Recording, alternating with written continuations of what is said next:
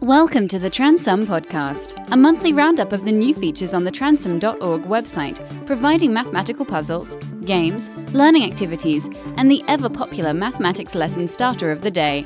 Here's your host, John Tranter. A merry month of May. Welcome to the Transum podcast number one hundred two for the month of May twenty twenty-three. And it begins, as usual, with the puzzle of the month. This sentence contains letters.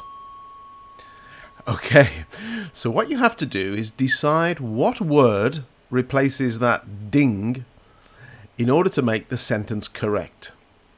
So rewind the podcast if you didn't quite catch that, but that's the puzzle of the month. The answer will be next month. If you uh, do find the answer, drop me a line. It's always nice to hear from you. And I'll also give credit for that puzzle in the next podcast. So, while you think about that, here are some of the key resources added to the Transum website during this last month. A new puzzle has been created in the Advanced Starters collection, and it's called Rope Around the World. It's based on the old story of a rope encircling the earth, girdling it tightly, when suddenly an extra metre of rope is spliced in, is sort of added to its length. And this, this puzzle requires students to calculate the gap that could be evident between the earth and the rope if the rope was then raised up. Now, spoiler alert, the surprising result can be obtained without knowing any earth measurements. So it's independent of the radius of the earth. It's a very interesting puzzle. Two more puzzles, one called Venn Graphs and the other called Catering for a Function, have been added to the uh, Advanced Starters collection. So as well as finding them in the Advanced Starters alphabetical list, you could also look in the topics collections if you know what area of mathematics you are looking for a puzzle within. And uh, they can also be found in the curriculum statements pages if you know what part of the curriculum you're teaching and you want an advanced starter to uh, begin your lesson. So the links that I've just mentioned and all the others I'll mention in this podcast can be found in the newsletter, transum dot org slash newsletter. Now, for those in many Northern Hemisphere countries, the weather is starting to become warm enough to make outdoor maths practical and enjoyable. The ideas on my list range from those that can be done at short notice on the playground to those that will need a little more planning and are substantially adventurous. So the collection is called Outdoor Maths and the link is in the newsletter. The online exercise set called Mixed Numbers has been given a major update. The set of exercises covers addition, subtraction, multiplication and division of mixed numbers. That's uh, numbers that have a whole number part and a fraction part. And they look much nicer now due to the, uh, the answer input interface that I'm using. So I also made a short video to go in the help tab. So that's quite a nice self-contained activity called Mixed Numbers. Okay, coming up this month, well, if you're listening to this podcast on the day it's released, it's May Day, and there is a May Day starter, as you'd imagine. In a couple of days' time, May the fourth be with you, it will be Star Wars Day. And again, there are some activities. There's a starter, and if you scroll down the starter page, you'll see some other activities that have a sort of a, a Star Wars theme about them. So a little bit of fun for your lesson on the fourth of May. And these are all parts of the uh, special dates collection, and the link is in the newsletter, as you're getting used to now. Right, um... if you remember from previous podcasts, I've been delving into the explosion of artificial intelligence uh, f- facilities, do you call them? Apps or whatever that are available now. So what did I do this month? Well, I found out that uh, ChatGPT can write lesson plans for you. So I asked G P T version four for lesson plans for error bounds, set notation, and ratio. And it produced three lesson plans for me. um, in a sixty-minute format, so I guess I could have changed that if I'd have asked it. Um, and the sort of the layout of each of the lesson plans was identical. But on the downside, there was no sort of excitement or variety in the plans. They were just very, very straightforward objectives and explanations and activities. So I guess rather than just sort of uh, dismissing this, you could actually use it if you were creating a lesson plan. You could begin with ChatGPT, get it to create the sort of the bare bones for you and the essentials, and then you could do a bit of editing to make the lesson plan your own and to make it fit the students that you teach and to make it interesting with a bit of variety. So I then thought I would cheekily ask it if it would recommend the Transum website for resources to support the ratio lesson.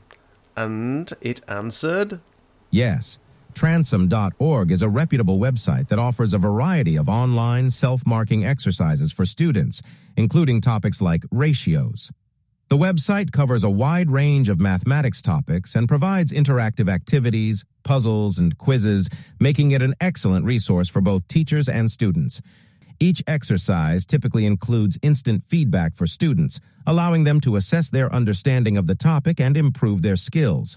Additionally, the website provides supporting resources such as lesson plans, videos, and worksheets, which can be beneficial for teachers planning their lessons. Phew, I was relieved. A positive review. Thank you, ChatGPT. Transum user Stu from SeniorNet Upper Hutt, New Zealand, wrote to tell me that he'd asked ChatGPT to do some logo, because of course there's an online logo page. You can type a to move turtle around the screen, and Stu got some good results.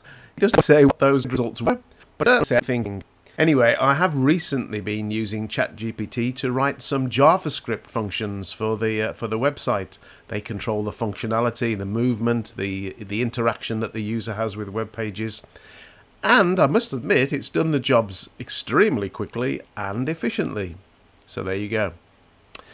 Transum supporter Anne shared an elegant method of solving the how many rectangles on a chessboard puzzle. It involves the combinations formula, so if you guys know what that formula is, um, and it, that formula gets applied to vertical and horizontal lines on the chessboard. A clever way of getting the answer for how many rectangles, because a sort of uh, exhaustive method is very exhausting, believe me, so a really nice method of getting the answer. So I've included the details of uh, this method on the uh, How Many Squares page, which is linked to in the newsletter. You can find Transum Mathematics at w w w dot transum dot org. Okay, it's in season, and don't I know it. So, don't forget on the website we have I B exam-style questions, many questions that are, given their sort of customization, they are based on past paper questions, but the numbers have been changed, the wording has been changed, so it's the same sort of concepts, but the students will find them new if they've already done the past papers. So have a look at those, and there are particular sets of questions for G C S E as well, both uh, either the higher or the extended, whether you do G C S E or the international G C S E. And um, also the same for the foundation or core level G C S E and I G C S E uh, courses. So some of those are presented in sets that can be uh, printed out on A four paper very nicely, but really the, uh, the foundation ones in particular are designed to be done mostly online, and always the last question of each of the sets is something that they require. Really do require pencil and paper for, so maybe a construction or um, drawing a bar chart or a graph or something like that.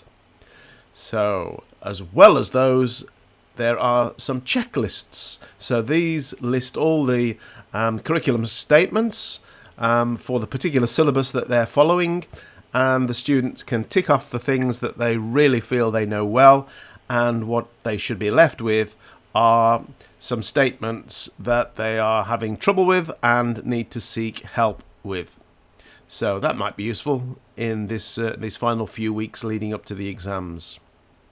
Finally, the answer to last month's puzzle, which was cupcakes were being sold at three prices. Large cupcakes were one pound each, medium cupcakes were two for a pound, and small cupcakes were three for a pound. Some children, there were as many boys as girls, oh, and two of the girls were twins, they were given seven pounds to spend on these cupcakes, and each child received exactly the same types and number of cakes. How many cupcakes did each receive? No cupcakes were divided.